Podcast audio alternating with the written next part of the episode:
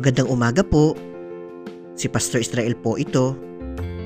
Ang atin pong devotion ngayong umaga ay matatagpuan po natin sa Aklat ng Awit chapter 19 verse 14.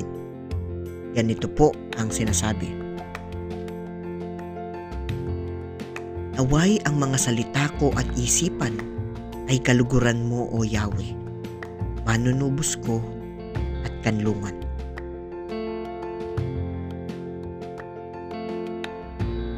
Salmista po na may akda ng talatang ito ay nagpapahayag ng malalim na naisin niya sa kanyang buhay.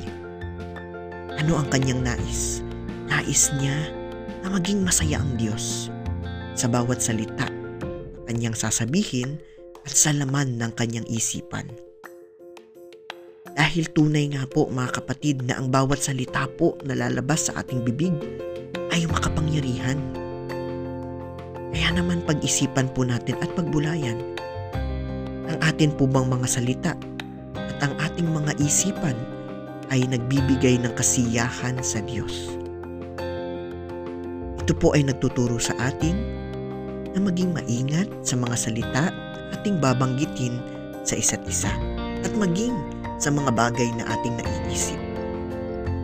Nawa ang mga salita nga natin ay magbigay ng tuwa sa ating Panginoon. Tayo po ay manalangin. O Diyos, tulungan mo po nawa kami na bigyan ka ng kasiyahan sa pamamagitan ng mga salita at ng mga nilalaman ng aming mga isipan. Amen.